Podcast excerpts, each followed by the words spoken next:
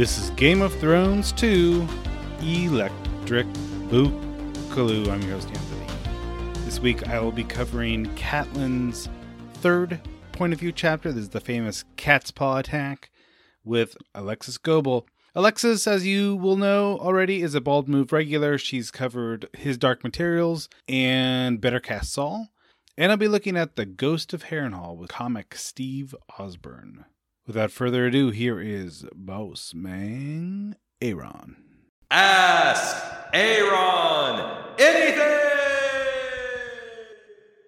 Best villain, Aaron, in TV or cinematic history. Of all time? Yeah.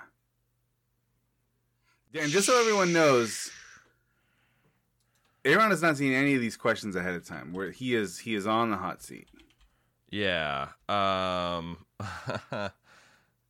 Let's see. Uh While you're thinking about it, I'm going to tell you who Ebert's was. yeah. Ebert had a great answer for this, and I wish that, like, oh, that's so good. That's why you're Ebert. Um, he said the HAL 9000 was the best villain in cinematic history. Mm.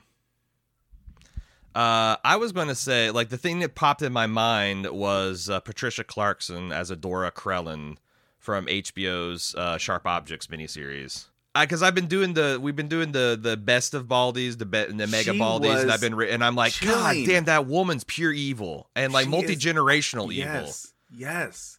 Um, and like, Actually, yeah, are like you saying the mom or the daughter? the mom, the mom. Okay, I'm not gonna. I don't want to reveal any anything about the show. If you haven't seen Sharp Objects, it's totally worth a watch. Mhm. But I was actually gonna, not gonna say the mother. I was gonna say the daughter. But Ah, see, right. it's it's a it's a Roose uh, Ramsay debate. You Yeah, know, that's- who's that's the right. worse, the the tool or the craftsman who made it?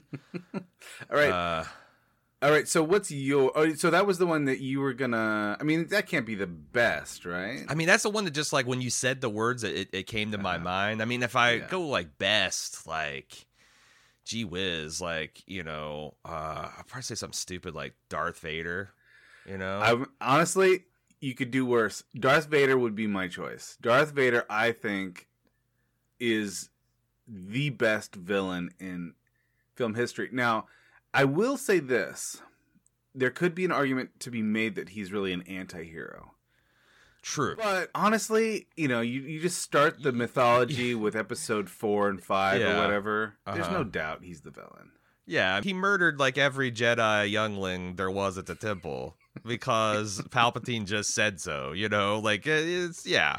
I think that there's I will say this that if Marvel, well, I guess Sony Pictures, whatever, the Fox, uh, the the, Yeah. the the the squabbling parents that had custody over the character, and they had done a more consistent job of the characterization of Magneto, Uh huh. it'd be hard to beat Magneto because I like a villain who kind of has a point. Like it's it's an insane way to look at the world, but also the worlds that he's that he came from was insane. Um, Magneto's pretty pretty freaking good. That's why. So we just did a. Uh, my son and I just did a rewatch of Spider-Man: Homecoming Mm-hmm. yesterday. Boy, Michael Keaton's just fantastic. he and- is. I didn't really remember him being as good as he was in that movie, but he's the Oh, guy. yeah. He's the guy you're talking about. That guy has a point. He's he's Mhm. doing everything Tony Stark's doing. He's just a little bit. That's that's you know. essentially the Sobotka guy from season two, The Wire. He just found bionic wings, you know. Um, I I love yeah, and that's Michael Keaton is so good, especially when you keep in mind that he was Batman and also Birdman. Yeah. Like I like I fucking love that he actually is literally a Birdman in the Spider-Man movie. Yeah. Absolutely. If you have a question for Aaron or Anthony, you can send those to book at baldmove.com.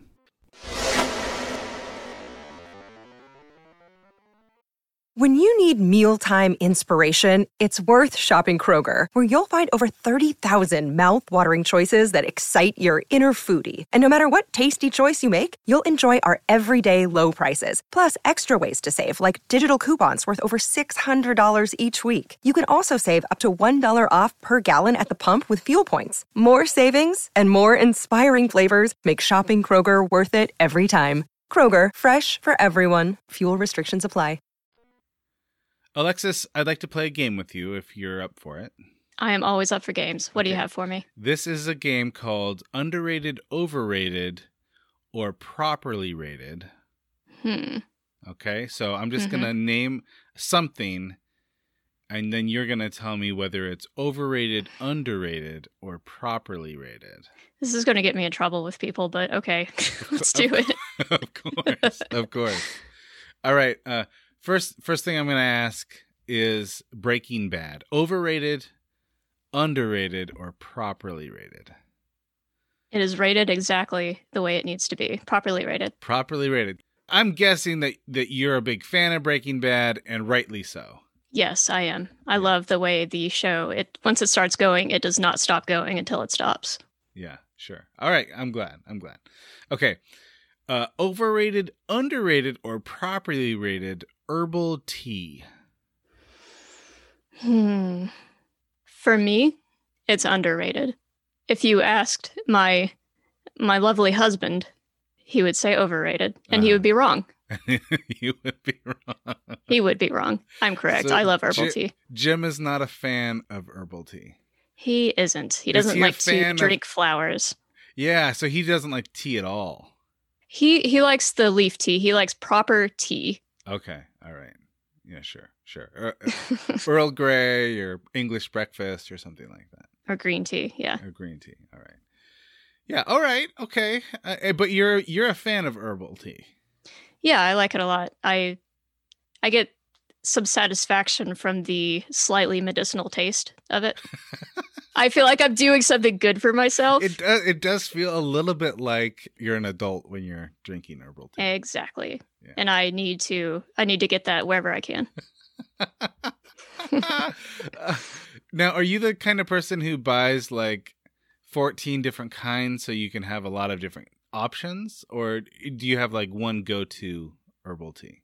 I do like to have a lot of options, Okay. All right. definitely. But you can't buy too much at once because it starts to lose its flavor after a while. Uh all right. Okay, I'm not Honestly, I didn't know that. I should know that. It's just like spices. It starts to break down. It loses its integrity the more it's exposed to oxygen. I see. Okay. I'm not a big tea drinker. When I lived in England, I was. It was like a daily thing. of course. Yeah. Uh, I don't know if it was just a when in Rome thing or if it was just like I'm not gonna be able to find the coffee that I like here, so I'm just Hmm. gonna go with the tea. I don't know. It's probably like I, I was. I, I wanted to feel a little bit British.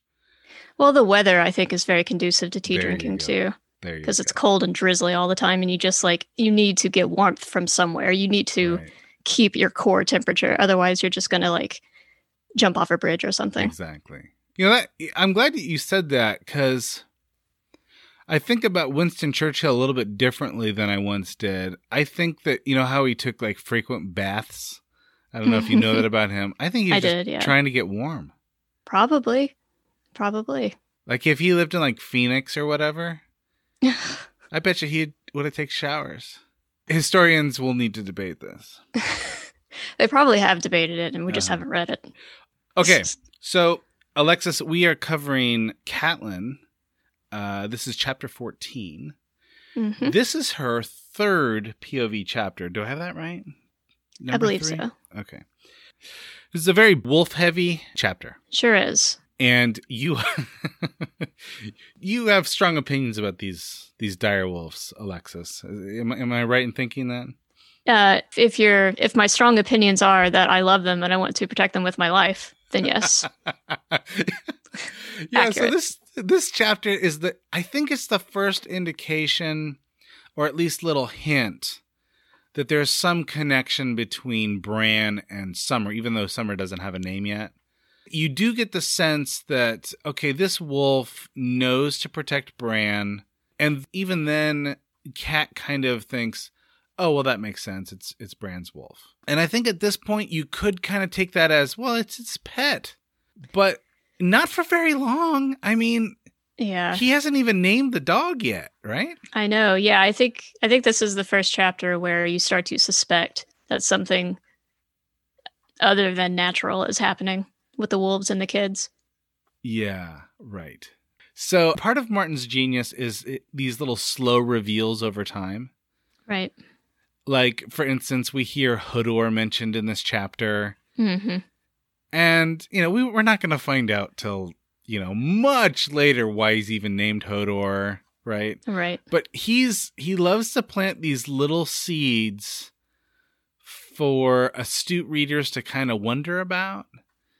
But he does, he's not going to qu- quite show you what they become till much, much later in the story. He's very good at that. He's very good at dropping those subtle hints that you don't really realize are subtle hints until Yeah. after the fact.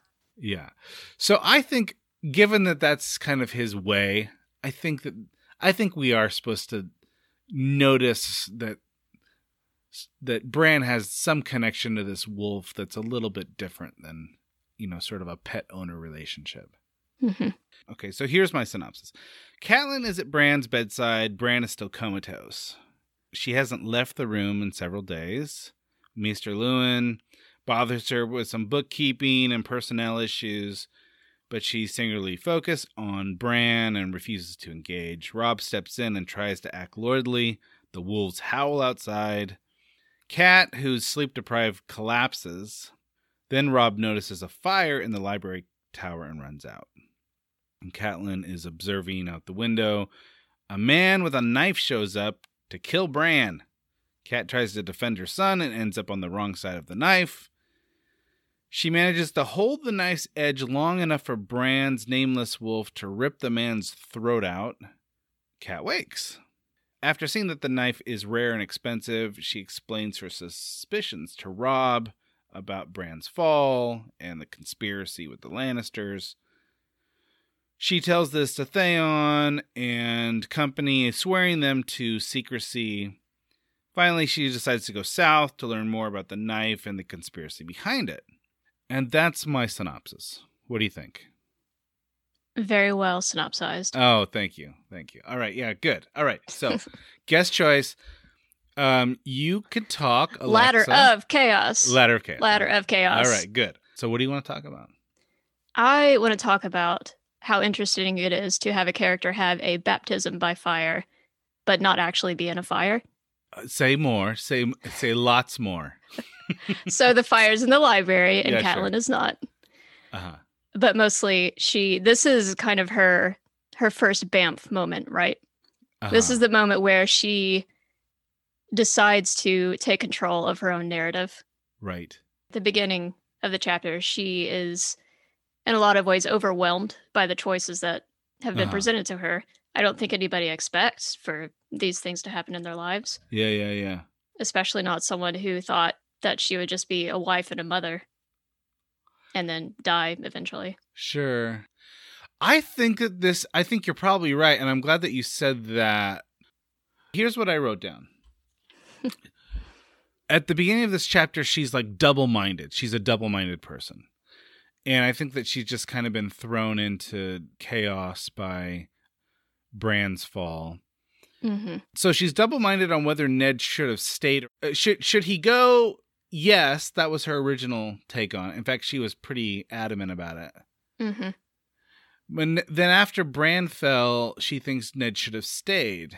So she's kind of double-minded there. And then at the end, she decides to leave Bran, so she's she's a little bit you're getting kind of mixed signals on that business. And also, should the wolf be allowed in the room? She really does care about Winterfell, you know, the the runnings of Winterfell, but in this moment, she really doesn't care about it. In fact, at one point she just she says she she wants to kill all the horses and the wolves. Mm-hmm. So totally normal. but by the end of yeah, by the end of the chapter, she's not a woman of two minds. right. She is like laser beam focused on the south. Exactly. All right, now this is going to be too cute by half, but you used the, the metaphor of baptism by fire. You could say that she's a woman on the edge of a knife. Ugh. you know, she you could, you know, she could decide to fall into a sort of a domestic motherly role, or she could kind of return to her political machinations in the South. And she clearly chooses one over the other, right? hmm But then, of course, you've got this whole literal knife thing happening. yes, I I do see what you did there. And I kind of appreciate it. Okay, well, I don't want you to appreciate it too much because then. oh I no, I appreciate would it. Listen, some- exactly the appropriate amount. Good, good, uh, properly rated yes. metaphor. All right, I want to know from you. Am I supposed to like Catelyn at this point?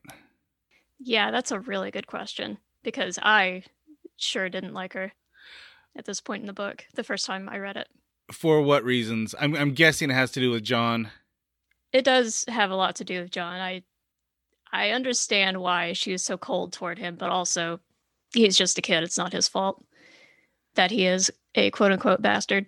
So there's that. And also her her waffling at the beginning of the scene always got on my nerves. Again, you understand why it's happening, but also yeah. it's it's very strangely portrayed. It's like she loses her mind for a minute. I wonder if I I think I always had the same impression of Cat, but after reading this chapter, I think this is not how she normally acts. Right. And I think that maybe she kind of has been giving Jon subtle hints that he's not welcome. But then after this this happens to Bran, she's kind of like a raw nerve in that she's just saying everything without a filter. So I don't know if she's always this openly hostile to Jon, but my first impression of her, of course, is that she's very political. She has a very she has a very strong sense of what Ned ought to do, you know, Mhm. how how Ned ought to do his duty. And then she's just horrible to to Jon, right?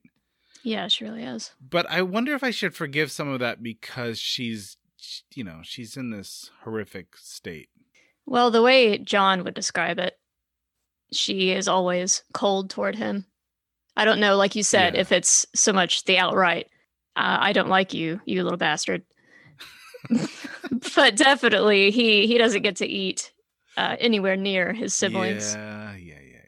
He has to sit at the end of the hall with all the other like pages and stuff. Uh huh.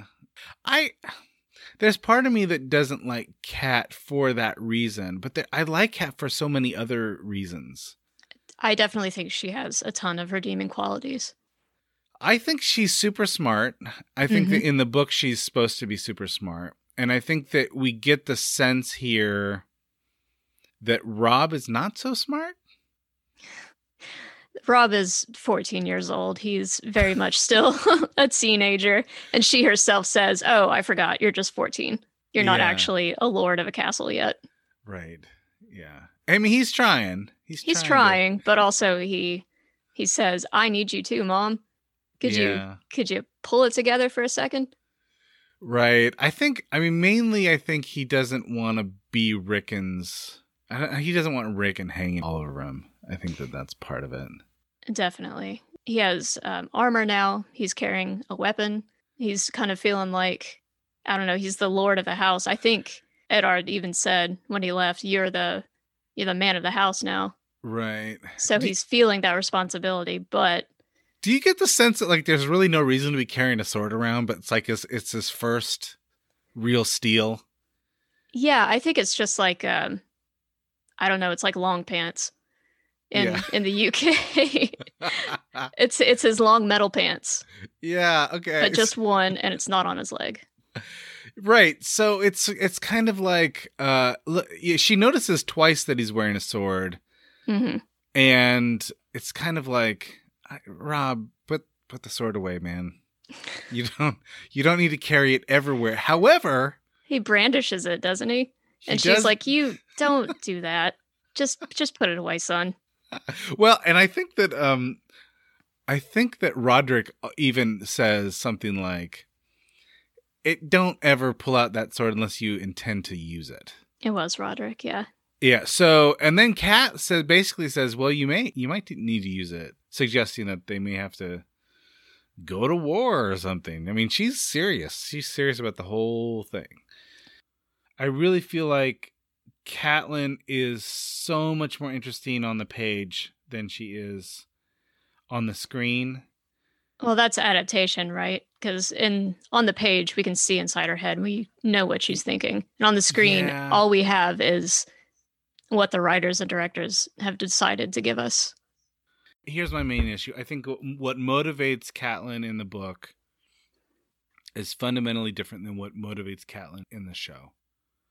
I think what motivates Catelyn in the book is she wants to figure out all of these sort of conspiratorial things that are happening down south. And I don't think she trusts Ned to figure them out. And I think she feels like I'm a political creature of the South. If you want this job done, I'm going to go do it. I'm going to go figure it out. I'm going to capture Tyrion. I'm going to, you know, outsmart everyone. hmm That's what, what motivates her in the book is the Game of Thrones. Sure. I think what motivates her in the show is sort of this protective, like I'm going to protect my husband, I want to protect my children. Um, It's very maternal, which very, it's it's too maternal. yeah. I mean, we saw in this in this chapter, she's just she decides, ah, Bran's fine. I know. She went through all of that and then she's like, "Yeah, it, it's no. There's a new mystery. There's something else She- to, to yeah do." she she she lapses into sort of her maternal like motherly nurturing but then she when she re kind of reclaims her catelyn you know i don't know personality Mm-hmm. she's like i've i've done all i can for this kid uh robb you take care of rickon uh rodrik and i we're, we're heading south to save the day Yeah. Uh, I'm taking the last good fighter you have and I'm going south. That's right. That's right. Um, yeah. So I don't know. I like I like the book better. Oh, in well, this, in this yeah. case, in this in this case and in a In lot of this case. cases, I'm sure. a lot of cases, especially with this book, because uh, there's there's not man. There's just there's no errant uh, plot threads. Whereas, like in the later books, it's like, where is this going, Martin? Right. Yeah, it is. It, it feels a lot tighter and it does start to unravel. This this first book is really tight. Yeah. Yeah. Okay, so here's my case for Robb being a little bit smarter than he gets credit for. So he wants to open the windows and let the wolf like listen to the wolves howl. hmm And he thinks that this is going to do something for Bran. I don't know if he I mean I think he maybe just intuits that the wolves are important for Bran. I thought that was an interesting choice because I don't know why anybody would think that that would help. Right. Like he he says, you know, she says uh it's it's he's going to be too cold, which would be common sense, right? hmm Uh, and he says no, he needs to he needs to hear the wolves howl, which sounds like some some 14-year-old nonsense. Yeah, it's some it's some magical bullshit, is what you're Yeah, saying. yes. Yes. However, we find out later that Bran improves seems to improve when the wolf is closer to him. Right. At the very least, At the uh, very he has least, his life saved by it. Eh, yes, that's right. That's right. So the, the wolf ends up uh, saving the day, right? hmm Suggesting that Cat maybe is not in the right to want to butcher all of the animals in all of Winterfell. Boy, that's yeah, it's an interesting conclusion to come to, but I could see how she got there. yeah, it's anno- It's got to be annoying. I mean, even Tyrion thought the wolf howling was disconcerting when he was at Winterfell. No, of course he did. He's a snack. He he, is a bite-sized. I mean that in multiple multiple ways. Both the regular spelling and the spelling with two C's. Okay. He's a snack. right. uh, we have you on the record. Very good. Very good. Uh, all right. So uh, I just want to point out a few notable introductions. Hallis Mollen. Mm. Not that anyone cares about Hallis Mollen, but he is introduced for the first time here. And then, more notably, the famed Valyrian steel knife with the dragon bone handle. hmm And of paw. course, yes, yes. This is the uh yeah, okay, I want to ask you about this. Yeah. The knife, a lot's made of this knife, right? hmm Uh it's very unique. I always felt like this is it's it's almost too obvious of a plant. Like I feel like uh, most of the people in the story are pretending or at least thinking like, oh, the, whoever mur- tried to murder Bran really messed up by giving this cutthroat this fancy knife because now we're going to be able to track where this knife came from. Right, it's Valyrian steel. There's only Yeah. four or five of those. When in around. reality, what they should be thinking is this knife is meant to point us in the wrong direction. And I feel like if these characters in the story are smart, they won't they wouldn't be thinking, ah, the, the criminal messed up and gave the person too fancy of a knife. They should be thinking, uh, this knife is way too fancy and is probably meant to mislead us. You would think so. You would think. But I don't know whether it's just like, okay, so I've read the book a couple times and now I'm now I'm smarter than everyone in the story. Uh, I don't could know. be. Yeah, you're playing chess and they're over here still playing checkers. Yeah, what what what is your what is your thought on this? My opinion on that changes depending on which explanation you want to go with. I feel like the books and the show give two different explanations for who actually put this dagger into play. Tell me more about that. Uh, in the book, they eventually, I, I think it's pretty settled, but maybe not. I don't know. Maybe I'm speaking out of my butt here. But in the book, it seems like they're pointing toward Joffrey. And that's why it's such a fancy, like he chose the least fancy dagger out of Robert's wagons whenever they came to Uh-huh. Winterfell. But the least obvious dagger was still a Valyrian steel dagger. And maybe he just didn't know enough to know that that was the case. Right. Yes. Okay. Whereas in the show, they make it pretty clear that it was Littlefinger. Littlefinger really is I mean Littlefinger's involved in a few different uh assassination attempts, right? Mhm.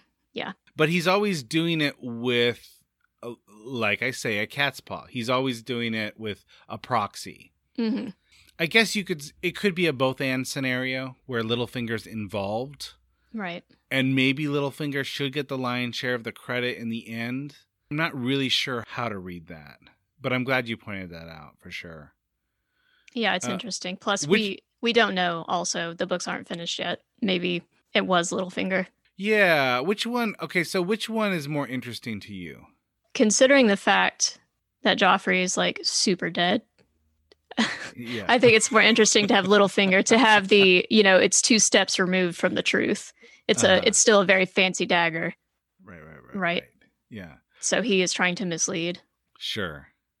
Now, Cat thinks sometimes Martin Martin will do these these clever little things, right? So, right now they're still trying to figure out how Jon Arryn died.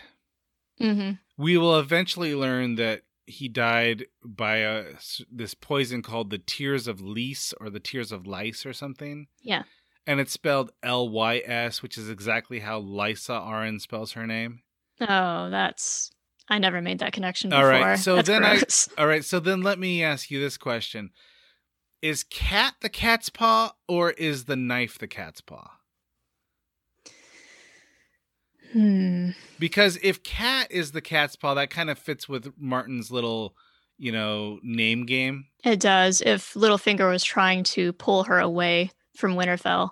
Well, if he wants to incite a war between the Lannisters and the Starks, Right. and he knows that she's a firebrand, you know, or a mama bear or something, and he knows, okay, I know her well enough to know that if I poke her just a little bit, hmm she will she will go into a murderous rage.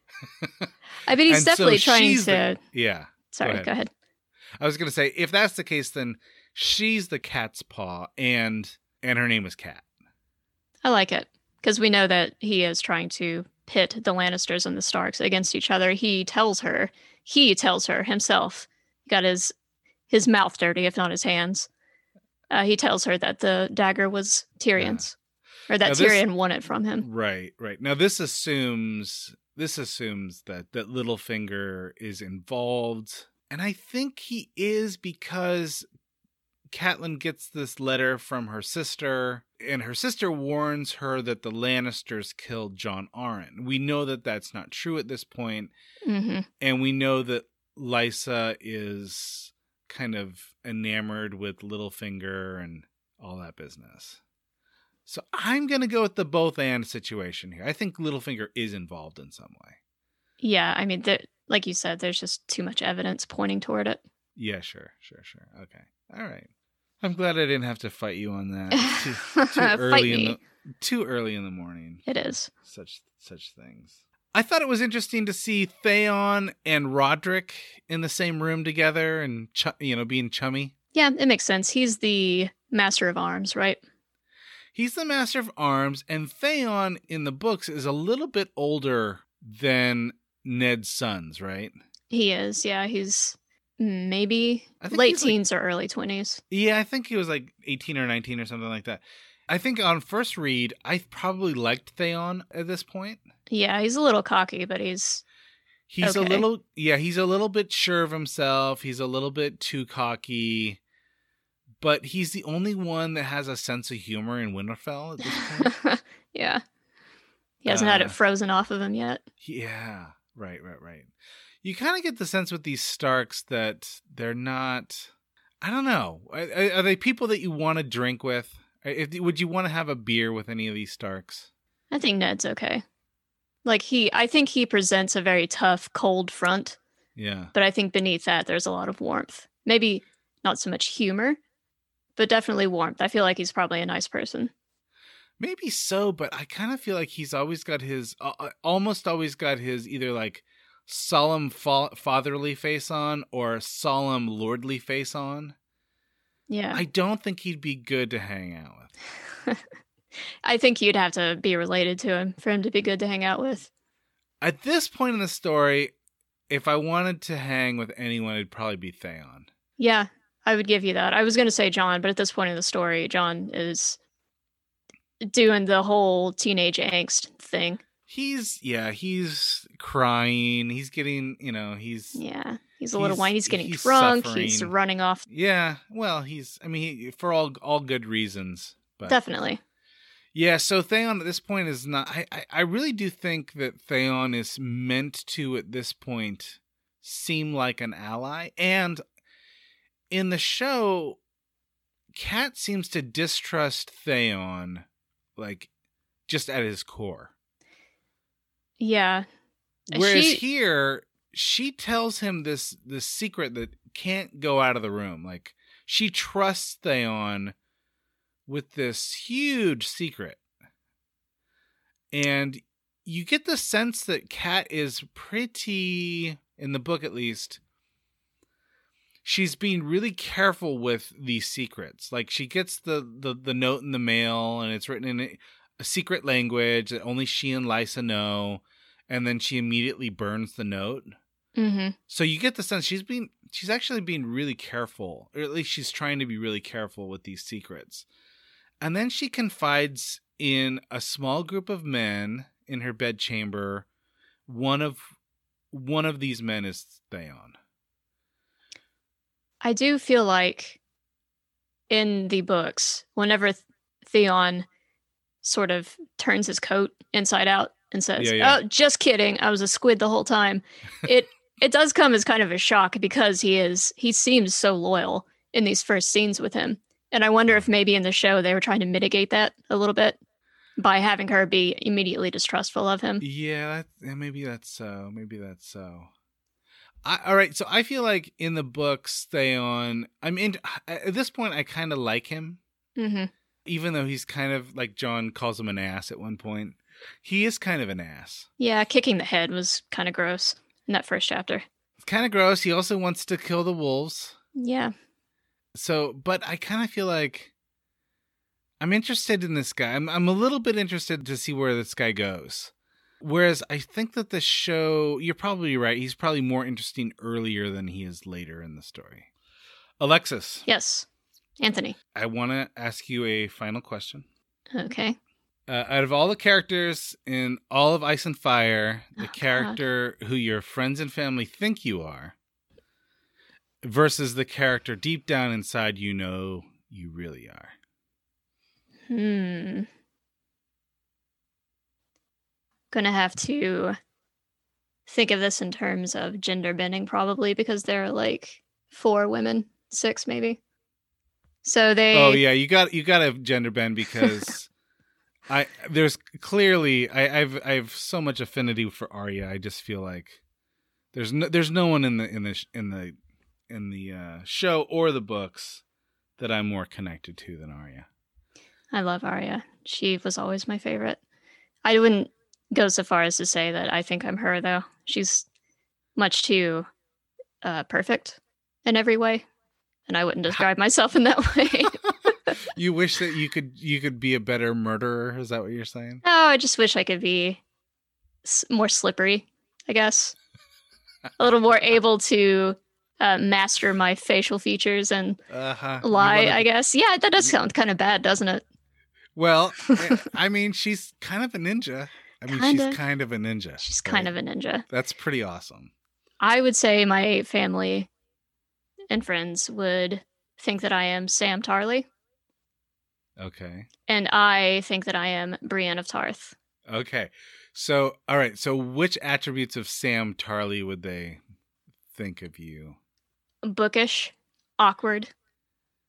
Uh, will probably never get laid. You'll Bookish note. You'll note that both Yeah. of these characters are uh, the probably would never get laid types. well, they could solve each other's problem. I suppose. I doubt it, but Yeah. she. I think she likes prettier men. I think she probably does too. Apparently. All right. So, all right. So, Sam Tarly, bookish, awkward. hmm Um, he's smart, but his smart is his intelligence is sometimes a liability, right? Uh, what, now, why do you say that? Well, because I mean, there are people in this story who are super smart, but they are also pretty savvy to like not reveal themselves to be too smart. Like if Sam was a little bit less bookish, maybe his father wouldn't have tried to murder him and send him to the wall or whatever, Sure. or threatened to murder him. All right. right. And I think that as sort of a man of the Night's Watch, Definitely. Yeah. He doesn't know how to hide that. Like he, maybe he shouldn't reveal to that he that he's so bookish to these men. He doesn't know how to hide it, right? So are you like that? I, I think so. I think I sometimes get excited that I know something and just blurt it out without thinking about the thinking about the uh, the circumstances around me.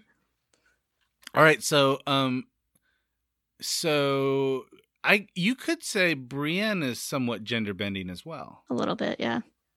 So what attributes of Brienne do you see in yourself? Uh, scrappy. She's sort of. I mean, she's big, but she's also scrappy. She's a survivor. She's tough, and maybe not necessarily as bright as a Sam She's hu- I don't know if well, she's not as smart as Sam. She's well not but not but not many people are as smart as Sam, but Right. um I don't know if she's not smart. no, I wouldn't call her like dumb or anything. I think she is exactly as smart as she needs to be for who she is. When I think of Brienne, I think I th- I think of her being humorless. Okay, yeah, that doesn't actually fit me that well in But- retrospect. But it could be that that's sort of born out of her insecurity like if she was if she was sort of like a couple pints in and around people that she trusted. I love um, whenever we get to see her and Podrick together. Those are some of my favorite scenes. That was a really great little duo. Yeah, it was. I love that. I loved I I one of my favorite scenes of the entire series is when she is finally knighted by by Jaime. Yeah, that I actually cried. It was very I, sweet. It it was such a wonderful scene, and uh, I just did a rewatch recently, and I I teared up, and I thought, you know what? For all of the sometimes justified maligning that the, the the final season gets, or the final two seasons get, that was just a wonderful scene. I mean that that, that final season has a few like really wonderful moments. it does. It has a lot of very satisfying, kind of almost, uh, what's the word? Fan service moments, Fan service, yes, but also it serves the plot. it serves it serves her character arc really well. hmm I think that, that that that's actually quite a wonderful way to conclude her story. I wasn't a huge fan of then having her hook up with Jaime, but that's my own little. Yeah, I didn't like that either, Soapbox. especially to to have her do that and then to have him turn around and go straight back to Cersei. Although that makes sense, but it I mean, that's kind of kind of his character, but Yeah. again, I, I I like I love that, and I love that finally. So he is able to give her what she's always wanted, but kind of has has never been able to name. Um, like even in that scene, like she's she doesn't even want to say that she wants to be a knight, and then Pod's kind of looking at her like, "What? Are, what are you talking about? Of course you want to be a knight."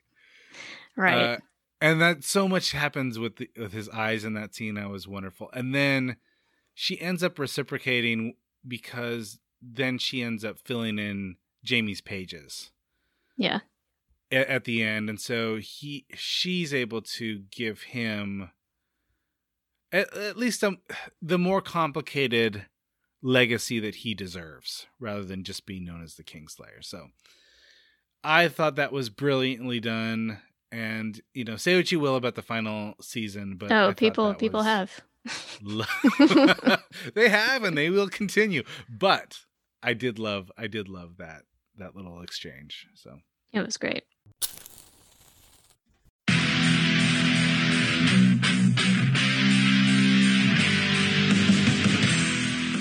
We're getting geared up for the sixth annual Summer Badass Fest. And while we're working on a slate of apex badass films to enjoy, we've got an early action packed announcement to make. Just like last year, we're kicking off Badass season with a live movie watch and podcast recording. We've rented out a theater for connoisseurs of action films and bald move fans that just want to have a great time. Unlike last year, this year's movie is top secret. Hush hush. No hints, except it's incredibly badass. It stars an absolute icon of the genre. We're willing to bet most of you haven't seen it, and it's gonna be an incredible viewing experience with a packed house of bald movers. Those of you who came to last year's screening of Total Recall know what a party it was. And those of you who didn't, now's your chance to experience it. Meet me and Jim, order some custom movie themed drinks at the theater's full bar, then watch us record the full podcast for the movie. We reserved the venue over twice the size as last year, but seating is still limited. It's happening Friday, Friday, Friday, June 21st at 7 p.m. in our hometown of Cincinnati. Get full details and buy tickets at baldmove.com slash live. Cincinnati's actually a pretty great city to visit, and we've got lots of details for side adventures on our event page as well. The Reds are playing the Boston Red Sox in their fantastic Riverside Stadium. The thrills of Kings Island just minutes away, and I'll be leading a kayak trip down the scenic Little Miami River on Saturday.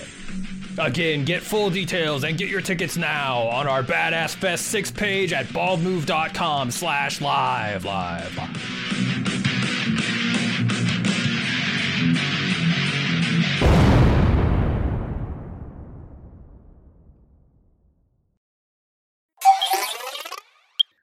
We saw Rodrik Sideburns again, dude.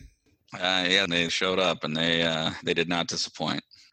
Now in the book, he shaves those sideburns right off. Wow. Yeah. It's a very important detail because they're so distinctive that if he wants to go incognito, like when he goes south, Right. of I mean, course, that's he's the only one in the kingdom with these sideburns, man. it's this it's this Clark Kent Superman situation, right? It's like if you were Dwayne from a different world. oh yeah, and you get contacts, Yeah, that's right. You take off those flip glasses, no one knows who you are. right? So if you want to go incognito, you can't wear those flip glasses. That's your look. Yeah. Not only are you incognito, but you're not interesting anymore.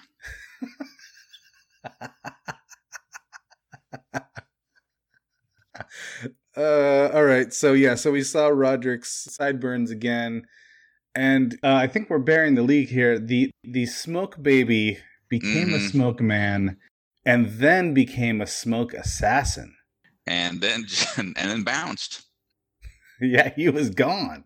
That was it for him. That and that okay, so here we go, right? Renly, uh, Renly is kind of, you know, he doesn't want to yield anything to the Starks, and he's making a case. And then Smoke Man comes in, kills Renly, leaves, and I kind of feel like this is this is this is where I'm, you know, I'm I'm willing to go on the magical journey, but I'm kind of like, I feel like that Smoke Man could have done a little more work. There's a lot of setup for Smoke Man. Yeah, Smoke Man went through a lot. He grew up. He, be, you know, he could have been a smoke teen. Still, we don't know. Um, but he comes in and he. Well, he knew how to leave on a high note.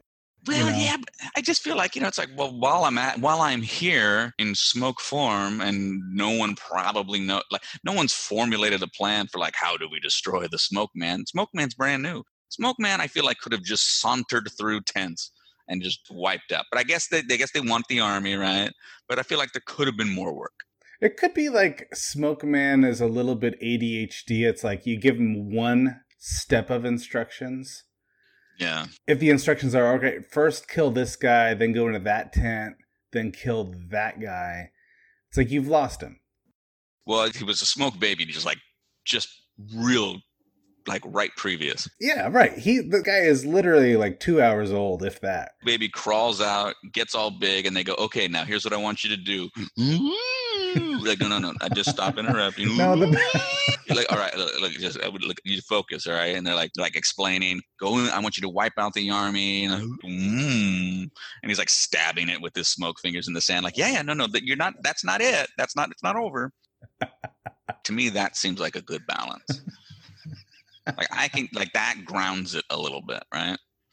All right, so this episode I think addresses a little bit of your concerns about magic, and let me see if how you feel about it. So Sure. Smoke Man comes in, kills Renly, and all of a sudden this alliance between the Starks and Baratheons fall apart. hmm And so then your concern last week was, all right, so then just smoke man your way to the Iron Throne. Right. But in this episode, what they did was Smoke Man leaves. He makes his Mhm. his exit, and then you've got Davos saying, "Don't do it. If you keep doing it this way, they're going to start worshiping the Red Priest and not you." Right. Right. And so Stannis commits to going into the next battle without the Smoke red. free. Yeah, he's smoke free. He's given it up cold turkey. Yeah, that's that's hard, man. So they're they're kind of baking a political rule into the world whereby you can't just smoke man your way out of every situation. right. Does this help you at all? It helps a little, but at the same time, I'm like, yeah, but I mean, it's real easy to be like, I'm not gonna use the smoke man when you got a smoke man. Yeah, Like, that's right. The next time, yeah, the next time Stannis is in this situation, you're like, oh, how stupid! You had a smoke man, and you they start they the start throwing man. they start throwing bowls full of napalm or medieval napalm at you, and you're like, well, all right, Okay, well, unleash he- the smoke man. Okay, what about this? Hmm. The implication here is that Stannis' seed inseminates the smoke man. Sure, All right. Okay. What if Stannis? I'll allow it. All right, all right. Be- You know, because they have sex on the war table and whatnot, right? Sure. And then she births the smoke baby. Mhm. What if Stannis has a little bit of a performance problem? Oh, and so you're saying that the smoke baby was immaculate? Well, no, I'm saying it worked that one time, but the next time Oh. he tries to get a smoke man going, Well, is the smoke man like is it a disposable smoke man? How many uses do you get? Like is this like if you're playing a game and you have a card, you can use it strategically, but you don't get to keep the card once you use it. right? So I'm in the spot where it's like, okay, so Stan's like, fine, no smoke man. Well, uh, you know, the red priestess is still out there. Like she, she could be like, well, you know, we have a responsibility, you know, and the smoke man's like, I didn't ask to be birthed. and so I don't know. I mean, like, can the smoke man change? Uh? I mean, there's, there's a lot. I mean, obviously, I feel like we're not done with the smoke man because I mean, the smoke, he's there, he's out there, he's Well, or he just dissipated. okay. Yeah, it's like a card.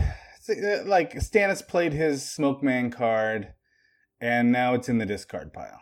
Right. So I mean, if, now that like, see, I can get on board with that. If that was explicit, now I don't know what's going to happen, obviously. But like, if I, if that was it, like, she's like, oh, I need another smoke man. It's like, all right, get to the war table, Melisandre. I mean, you think, yeah, exactly. You think, well, he just can create another card. He can draw another card from the deck. Yeah, that's a good point. All right. Anything more to say about Smoke Man at this point?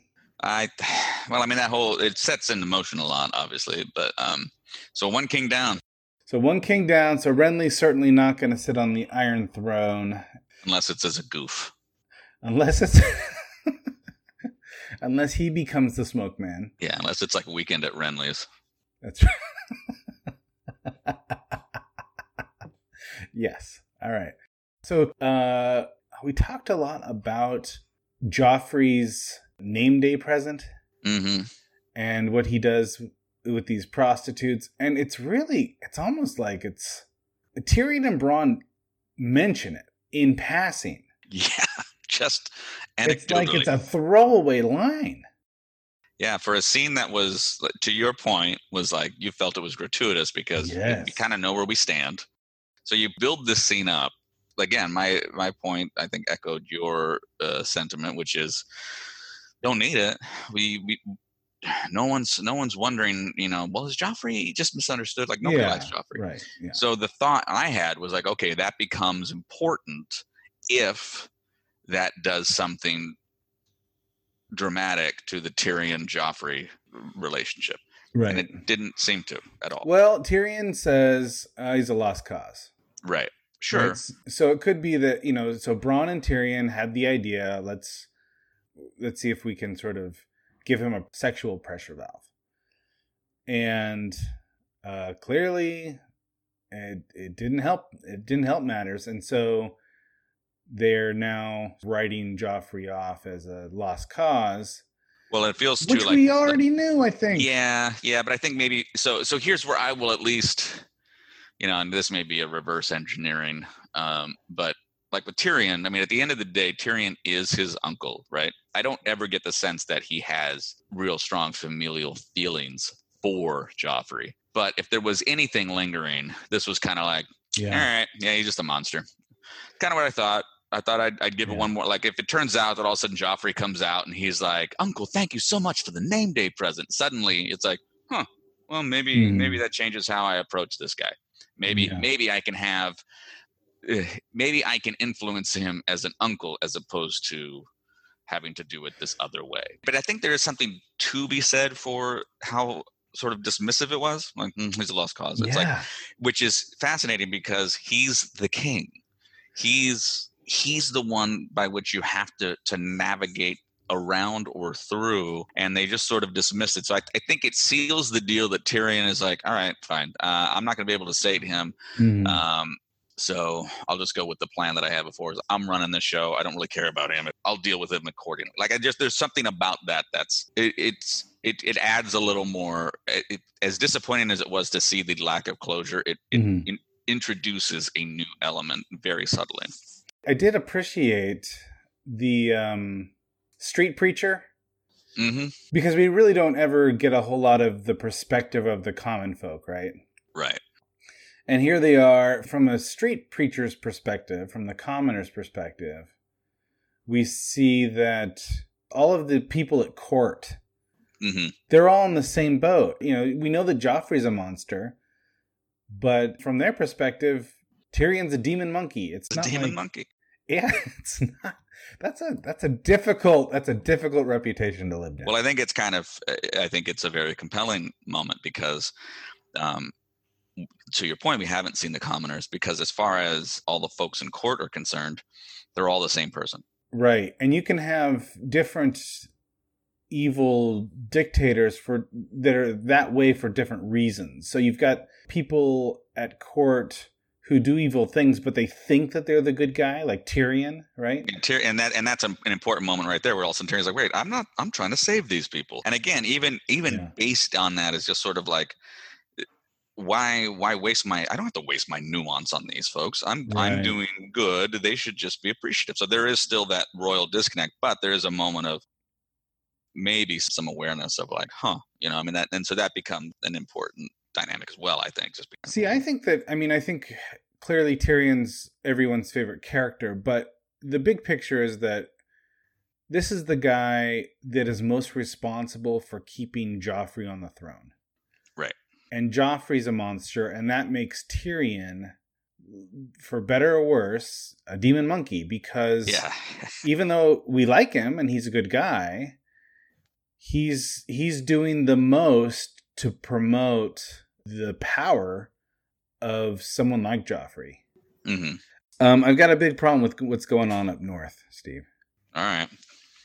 So we go back up north. Are we talking? see- Are we talking north? The the, the whole the, the the Theon is. uh No, no, I mean uh, north of the wall, like beyond where the the the fist of the first men, hmm and we meet a Qhorin half hand, and uh, I'm interested in that character. Like Jon really idolizes Qhorin, kind of looks like the prototypical ranger, and he's always wanted to be a ranger. And he, you know, he can survive for a full winter beyond the wall, and so he's sort of this heroic character in Jon's eyes, right? Right. In reality, Steve, he's the only one wearing a hat. Huh. I've got a big problem with all of these people up north not wearing hats. Yeah. Of course, they're going to die up north. They're not wearing hats. Well, but that just shows how much why he is uh, to be respected, right? Yeah, put on a hat. It's a simple thing. you like can the only thing survive that in the snow. Put on it's a the hat. thing that's the, the only thing that separates him from everybody else is like you have Lord Mormont who's leading the whole crew. He's bald and he's not wearing a hat. yeah it's like like is he a great soldier no but for some reason like well everybody else is just chattering he seems to be fine almost sweating even he may be half hand but he's full hat he's full hat. I just, you know, it's one of those things where look, I know I know the camera likes a full head of hair. I know that. But you're up north, man. Put on a hat. just get they've, they've got they clearly they have hats a hood, anything. I don't care. Put a raccoon on your head. I don't care. i'm sure All the right. book i'm sure the book discusses the hat in much more detail there's like three pages on the hat Um, I uh I'd like to talk a little bit about Jaqen H'ghar. okay Do you know who I mean when I say Jaqen H'ghar? probably not uh, so he was the guy in a cage that Arya.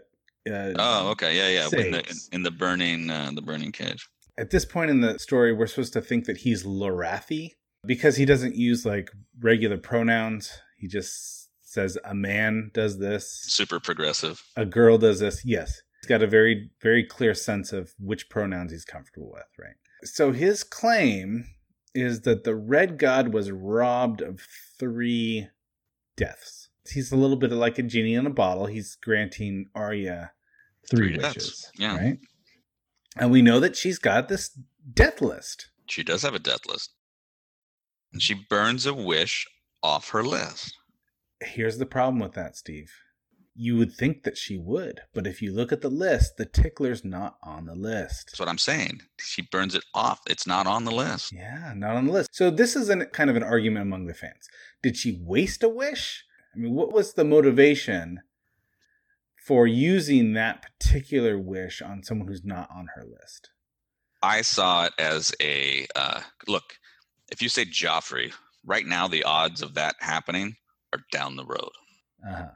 If you say Cersei, same thing. Anybody that is away, there's no way to know. You got to find out now. Is this guy for real? Right. Is he for real? It's a go get it. If you're willing to do it, go get it right there. It's right around the corner. Yeah, I could see that. Um I mean, my my case has always But been she's also a kid, right? that was always my argument. My argument was always like, you're expecting a little bit too much from this kid, and not only she's a kid, she's a traumatized kid. And what do you expect? She's not as she's not going to be as strategically minded as you would be in that particular situation. right. But I have a different take on this now after rewatching this. I think that the reason why she doesn't choose someone on her list is because she wants to Wants to do it. she wants to do it by her own hand Yeah. and you kind of get that in that- that sense of her telling Tywin anyone can be killed, Mm-hmm. and she stares at him like a little bit too long. You know, watch it, man. I can Mm. always add to my list. Yeah, exactly. I mean, it, it links her pretty well with um with Robb at this point, right? This is sort of the cascading effect of of Ned's death. I think Robb is he's got to avenge his father. Then if you start to rank rank the Stark children in terms of uh, Mhm. strategy, you know, we because we don't know for sure is Arya just hell bent on on revenge? She wants to do it on her own, or does she have a plan? And we were talking about the the different kids from Winterfell, right? So Arya's clearly an interesting for her age. She's something like of a strategic prodigy, if my interpretation is Right. is right. I don't think at this point Jon is very strategically minded. I think he needs someone like Sam to like connect the dots for him. Yeah. Like he's making you a steward for a reason, dummy. You know, that kind of thing. Yeah. I also think that I think that Sans is a little bit behind at this point, although we're you know we're not quite seeing what's going on with her internally. Well, we have one of these kids, Bran, who might be dreaming symbolically about the future, but doesn't really know what to do with the information yet. Hmm Well, he's now just. I mean, he's really. I mean, he's got some some counsel, but I mean, his family's left him, right? I mean, he's Yeah. he's kind of created his own new little. The you know it's a sort of misfit toy island here. And then lowest on the list of strategically minded is Rickon, who he just wants to smash the hell out of walnuts. Oh, I mean, That's his goal. Suddenly there there's a much more sinister character that shows up in in Winterfell. He just has it in for those nuts, man. He hates food. I mean, imagine, imagine that kind of. That's an moral assault against nature itself. moral compass be damned. It's just like I don't like food anymore.